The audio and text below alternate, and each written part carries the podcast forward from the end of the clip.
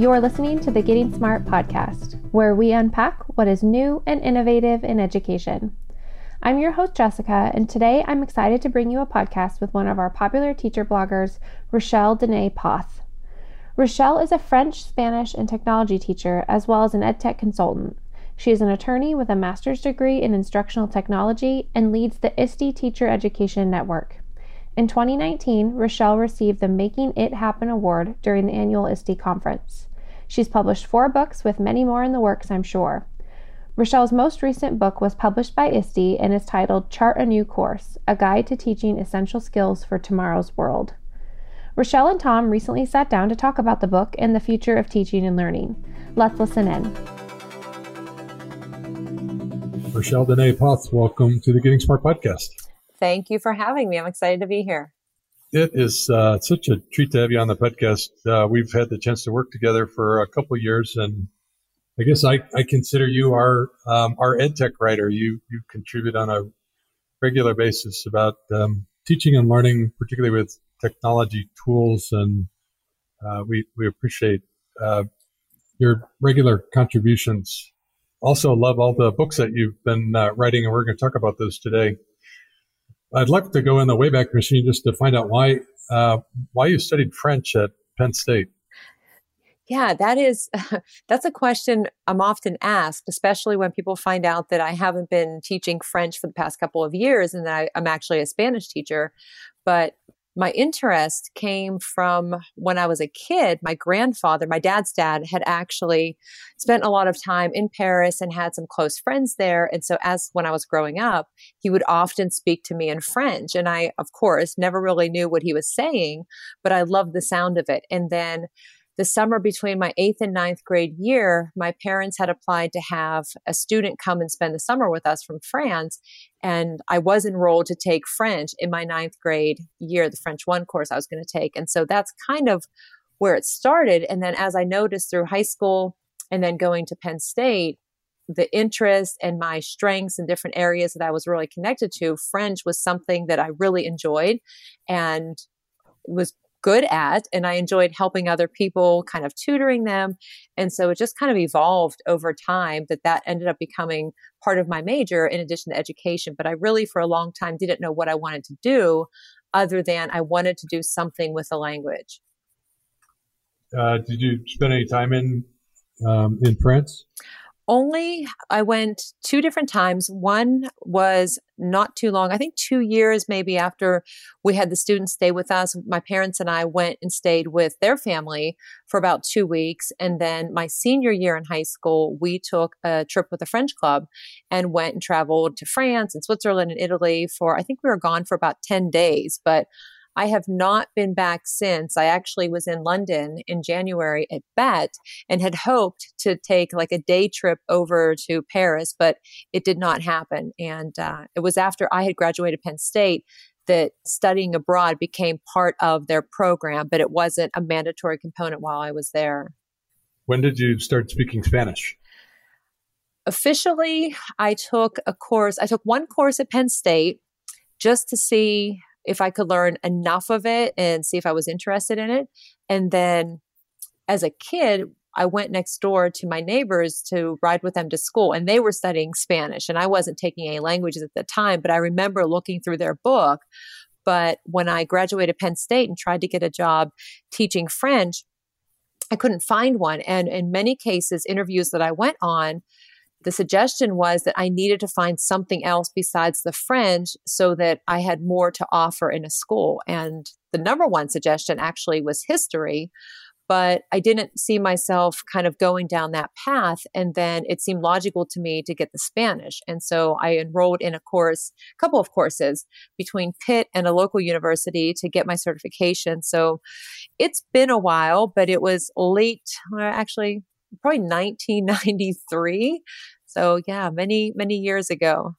Uh, I think you, like today, you just wrapped up your 24th year in the Riverview, uh, Riverview School District. Is that right?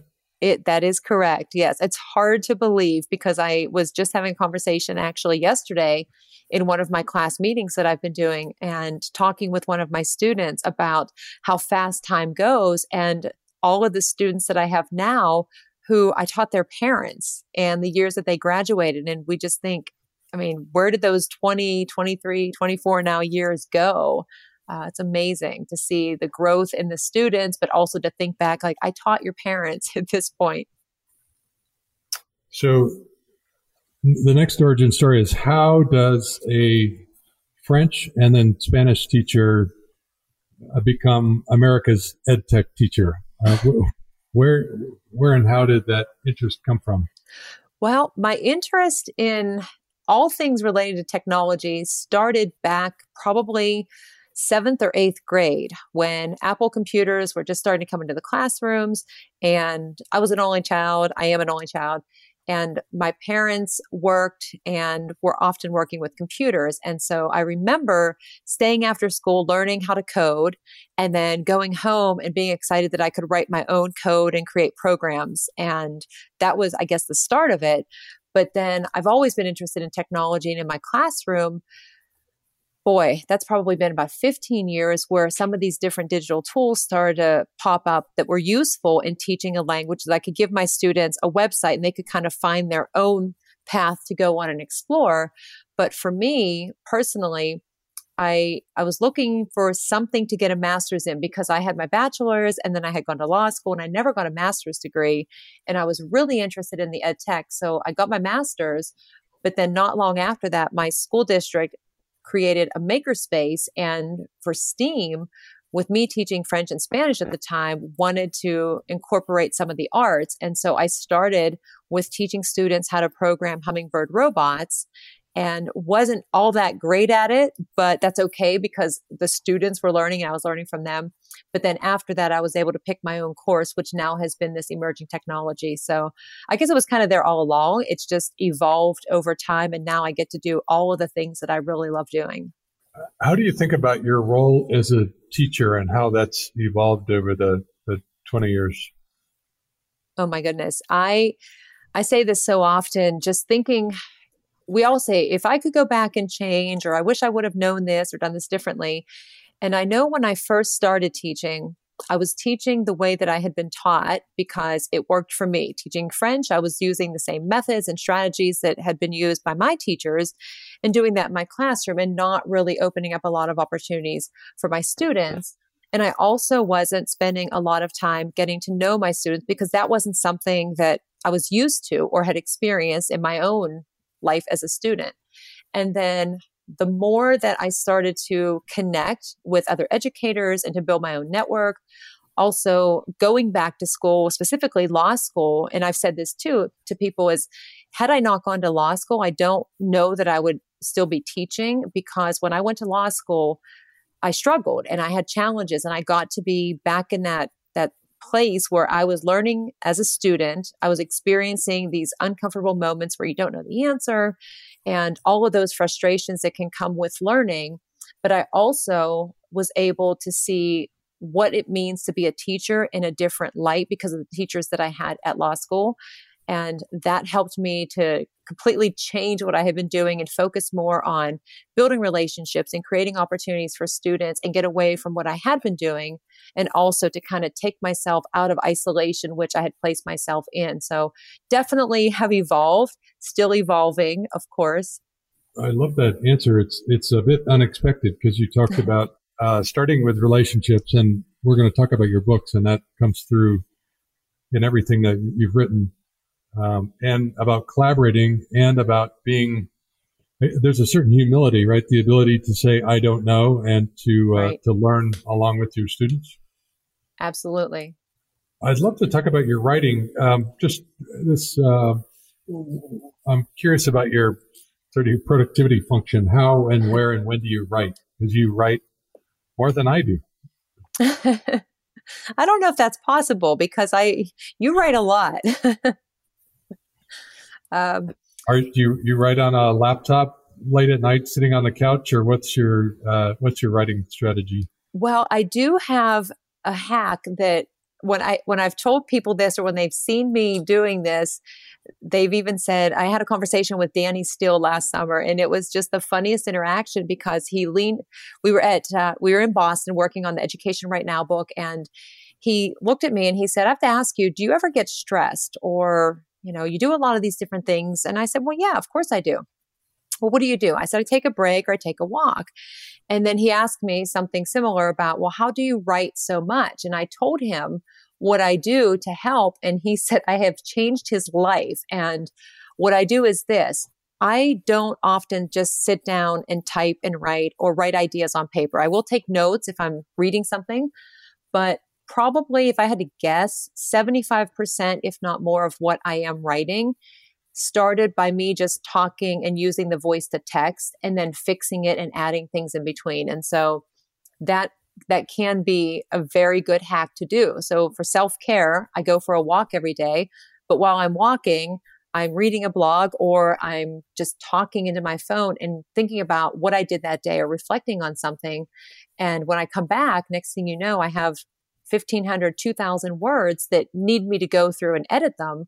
But it's such a time saver. And so that's how I am able to kind of write a lot in different spaces. It's such a that's such a cool hack, and I I've um I've heard that you do that, and I have honestly never uh, never really tried that. So I, am going to have to give that a go. It's amazing.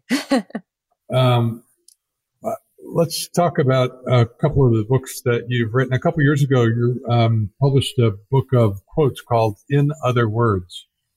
Um, why a book of quotes? Well, that one, and I'm going to attribute this to Sarah Thomas, who had this phrase about shower gems. Like we have these ideas that kind of just come to us, and that was a phrase that she coined a while ago. But it was in the summer before the book came out that somebody had approached me about, oh, you should write a book. And I was processing it and thinking about it. And then one night, I pulled my notebook, my folder out where I have all of these notes from all the books that I have read, just trying to see what are some of the takeaways or what are the things that I've learned after reading all of these books and my own reflections. And I noticed that most of what I had written were quotes from these books. And so I thought, I wonder if I could write a book about quotes that here's the quote. How does this apply to life or education? And then what's my take on it? Like in other words. Uh, so when I first had the title, it should have been, it was going to be quotes that push our thinking or push us to rethink education. But once I put the book together and looked at the different stories and the experiences, I realized it could be read by anybody. It's not specific to education, it's just to life. And so quotes are something that I really attach to and I remember them. And it just seemed like a good idea at the time. And so I went with it. Uh, another book is The Future is Now. Um, I love that book, and it's it's worth noting that uh, that one starts with relationships, right? It does, yes, and it's it's interesting to think because talking about the writing, I was writing three books at the same time, and that was in November, December of 2018. But I've told people it's not a bad thing because if you get the writer's block on one of them, you can just go to the other. But what I loved about the first book, in other words, and this future is now, is it's not just my story. I was able to bring in stories from other educators, from some of my students and share. But I did start by focusing because now that I, I know better is like relationships. And for me, it was the mentor that I had that made the difference in you know, personally, professionally, that helped me to start to see the students and to build those connections and then to kind of branch out. So it, it goes through like, what do we need to do to build ourselves to then empower others? And then what can we do together to prepare for the future? Uh, what is gladiating together? Gladiating together is just taking, uh, working together as we, I mean, having our network and pulling our forces and our strengths and everything together so that we can help others. And uh, one example, I mean, just with Edu Gladiators has a chat on Saturdays, but there's always conversation going throughout the week. And they always ask, you know, how do you gladiate for students? What are you doing for others? What are you doing to help other people prepare for the future and support each other? Uh, the next book was Unconventional, which I love because it, it's really focused on learner experience and some strategies for creating unconventional learning experiences for all students? Yes. Yeah, this one is another book that you don't I've kind of noticed a trend with with my books is you don't have to read them from cover to cover. You can, especially with the unconventional because of the different topics that I have in there, for anybody who's looking for ideas but doesn't have the time to go and look through all the resources, say for getting started with project based learning or augmented virtual reality or global collaborations or social emotional learning, any of those. I put together some easy ways to get started and shared all of the experiences that I had and some quick takeaways so that people can just feel confident to pick it up and that they have something tangible that they can get started with. So your books are um, sampleable. I I appreciate that they're really well organized and chapters uh, are well introduced and they stand on their own. Makes them really, I think, uh, super useful. Thank you. Hey listeners, Jessica here. I wanted to just take a quick break from today's episode to let you know that Getting Smart offers advertising opportunities on our podcast and on our website. Do you need to get the word out about a new campaign or initiative? Want more school leaders and teachers to plan for the new school year with your EdTech product in mind? If you're interested in sponsorship or want to learn more about ad placements, just shoot me an email at info at gettingsmart.com. All right, let's get back to the podcast. Anyway, we're talking about your new book uh, today Chart a New Course A Guide to Teaching Essential Skills for Tomorrow's World. It's a ISTE book. Uh, did you enjoy working with ISTE on this book? Yes, I have. Um, I've been involved with ISTE since I got my master's, and we had to join an organization related to ed tech. And so, over the past six years now, since since joining, I have become even more involved. And so, being able to write this book and work with ISTE has been an amazing experience and opportunity for me. So I'm, I'm definitely thankful for my editor and for everybody who worked with me on this. They have a um, kind of a tried and true process that includes uh, peer reviews and everything. Did you find that useful or challenging? It's any i find it both i find it to be both because i've had to do that with all of the other books as well where even the first two, finding your own peers and sending it out and getting that feedback because, you know, it's uncomfortable because you're thinking, what if people don't like it? What if it's terrible? What if my writing is bad? All of these things, but it makes us vulnerable. But the same thing with our students is we need to give them feedback. We need feedback for our own growth as well. And in doing this, when it was, when it did go through the peer review process and getting the feedback, it, it's good because it pushes you to think about what you want to put out there and how can you make it even better but also gives you some feedback from maybe perspectives or backgrounds or needs that you didn't actually consider because you're not aware of those. And so it, it really does help you to put together the best possible resource with materials that you can provide for other educators. And so it made a huge difference for me to have that and then to work through the feedback and then to give them the next version of it and then to build upon that uh, let's let's take a quick lap through the book. The first chapter is called Connections and Presence. Um, it's really about navigating the digital world. So this is an interesting place to start, um, where you talk about building a sense of self awareness and being purposeful about building your presence um, online. Uh, how, how would you summarize your advice on sort of building a digital brand? Yeah, that this is something that I noticed when I took when I got my master's with the online spaces and everybody now dealing with the remote instruction is it's so hard to make those connections online to hear the voices and to understand tone. But for our students, especially my eighth grade students, just because they have the technology in their hands doesn't necessarily know that they it doesn't necessarily mean that they know exactly how to use it, I should say.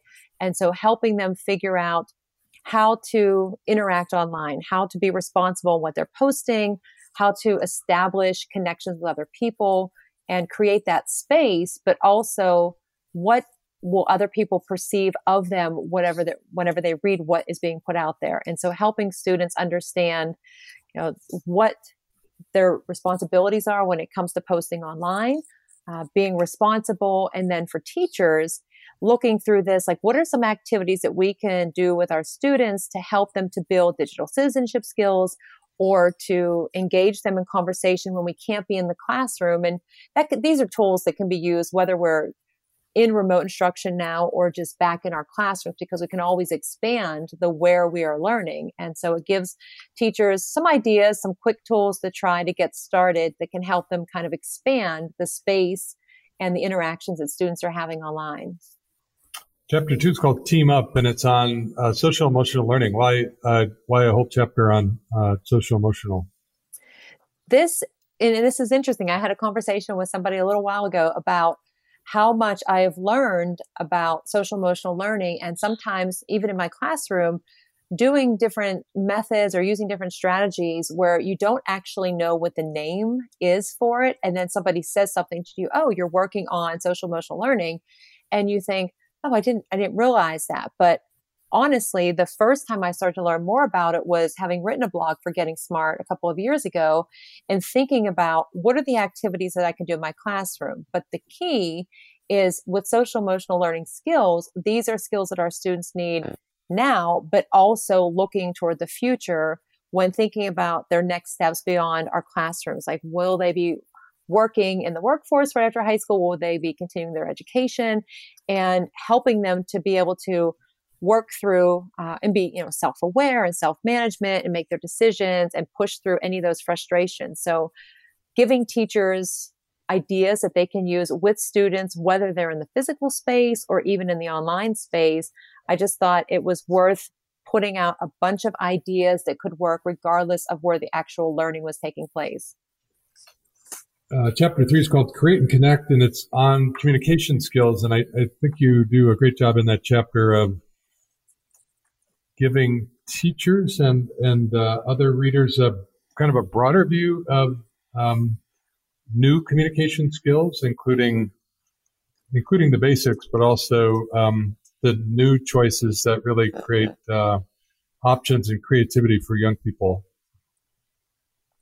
Yes, I one thing that I really like about some of the ideas that are shared and, and throughout this book, the other piece too is that I did have a few current students and then several students who had gone with me to different conferences over the years who are just finishing their freshman year in college share what their takeaways were from using some of these different digital tools. And what I've learned from them is when it comes to communicating, some of our students and even me, I was like this, I didn't really like to speak in public or speak in front of my peers. And I still say, say that now but finding a way that we can hear from all of our students. And it doesn't necessarily mean that it's going to be all the same format, but giving them different choices where we can understand like where they are in terms of learning, have them feel confident when maybe they're making a video that they they can record over and over, but then they're fine when it's played in class. I have had students come back and say that it makes a difference having choices whether they want to do, say, a blog or do a podcast or just do a short video response.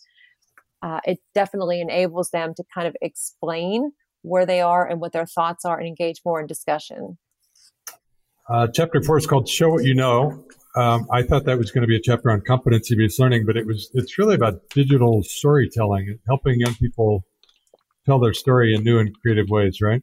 Yes, and it is something again like digital storytelling was something as a language teacher I was always looking for different ideas for students to create with. But years ago, I would assign a project and it was basically they all had to do the same thing. And I would offer some different digital tools to give them choices. But what I find is whenever you do provide them with an opportunity to do the storytelling, it helps them to build all of these other skills in the process. So they're practicing the content, but they're also able to create and do things that are more authentic and meaningful to them when they have some choices. So students want to make a cartoon or do some type of an animation. Maybe they want to do sketchnoting because it doesn't always have to involve technology, but just having a variety of options where they can show uh, what they've learned in a way that's interesting, engaging to them. So, chapter five, uh, the last chapter is an interesting one. It's called uh, Create Global Connections Learning Together and Exploring the World. So, this one does a couple different things. It gives teachers a lot of really practical tips about how to get started, how to get started, but it, it also puts it in uh, sort of a global context of how, as a teacher and uh, students can connect um, with the global learning community. So uh, it was uh, both a practical and inspiring way to to finish. Um, I, I, love the uh, focus on empathy and exploring diversity in that chapter. Yeah, the project based learning was something that I thought I had been doing for many years, but then I realized after reading and doing, going to a conference and talking to Don Wettrick and some other educators who speak about project based learning and Genius Hour that I was just having my students learn based on projects. And so I made a, a huge effort to bring PBL into my classroom and give students a chance to explore things that were interesting to them, but also bring in the sustainable development goals and learn more about places that otherwise we, we hadn't been learning about. And so when they started to pick their own topics and share that with their classmates, it really brought in so many amazing opportunities for them far beyond what I could have been or, or what I was actually providing to them. And just the learning that took place was I mean, it was amazing to hear what they would present on, to see the connections that they were making with students that we were collaborating with in Argentina and Spain. And uh, I just thought it was a, a great way to kind of end as a reminder, like, we need to take learning beyond our classrooms, especially now when we are in remote instruction or even in the future. I think one thing that's a positive that we, we need to look for is ways that we can connect our students with other students in classrooms around the world because we can't always do that. My students always want to go to Spain right away and I, I would love to take them, but what can I do that might be a little bit of a substitute to still engage them in that content and to connect them with other people from other places and learn about them? Uh, it's a great book. Everybody should get Chart a New Course, a guide to teaching essential skills for tomorrow's world. Um, Rachelle, let's uh, wrap with a quick EdTech lightning round. Will AR and VR ever live up to the hype, at, at least as a learning medium uh, in schools?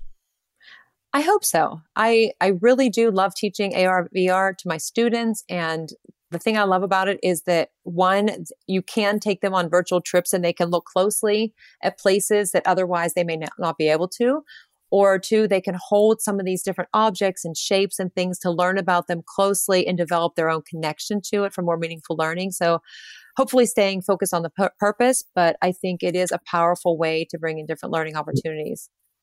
Rachelle, you, you talked about uh, the desire to go to Spain. Do you use uh, Google Ex, uh, Expeditions and other yes tools, yes. tools like that to do virtual field trips? Yeah, the first one that that we use that I always recommend people is using Nearpod because I brought that into my classroom as part of my master's degree program. And then one of my students actually created their own lesson. And so it was a fun way to look at something that wasn't just the picture in the book that we were reading, and they could be really curious looking around the space they were in. What about AI and machine learning? I've had an opportunity to kind of explore some different AI tools and some platforms that are out there. And I know even just people will say, oh, well, it's going to replace teachers, but it's not that it's going to replace teachers, it can take some of those tasks that take us a long time. So, an example where you have a platform that students can start on the same activity, but based on their response time or their answers, it can chart their own personalized learning path. I think that's where we will see that it's making a difference that then frees up time for us as teachers to have those interactions and work with our students more closely. Uh, we we've already seen pretty widespread adoption of uh, adaptive learning tools, and those uh, often incorporate uh, machine learning algorithms. Um, Dreambox and iReady and uh, Achieve 3000 um, are are widely used in K eight schools, particularly in, in, reading and math. Um, what about administrative applications? I imagine we'll see some impact of machine learning there. Yeah, like I would think high, so. Like your high school schedule, probably. Right. Yeah, that is a very complicated process. So if anything can can help with that and something that's kind of a repetitive task and help with the workflow, I think that would definitely be a welcome thing. Before we hit record, we were talking about uh, the challenge that transportation will be this fall when we have to do distancing and when kids are learning remote and at school and, and the whole situation is quite dynamic. Just bus routing is going to be uh, super challenging. So uh, lots of probably lots of back office places for smart tools. I agree. Question about coding. It's interesting to ask a, a world language teacher about coding, but I'm curious if you view that as a, do you think of coding as a language or is it just a job skill? Uh, it's both, I would think. I mean, for me as a language teacher, I never, until a couple of years ago, I did, I wouldn't even think about doing anything with coding in my classes. But then I got started with Hour of Code and realized that I can work with my students in my Spanish classes as well as my STEAM classes and help them to develop some of these skills. And some people feel like it's an overwhelming concept, but the idea is they can just kind of create uh, and in my class, students, when we've worked through some of the different coding programs, I've seen students build other skills in the process beyond the coding. I mean, they're collaborating, the relationship skills. Uh, of course, for the future, I mean, having that ability to work with coding and create is definitely going to be a, a need I see as something that's going to increase. Are all your kids on TikTok?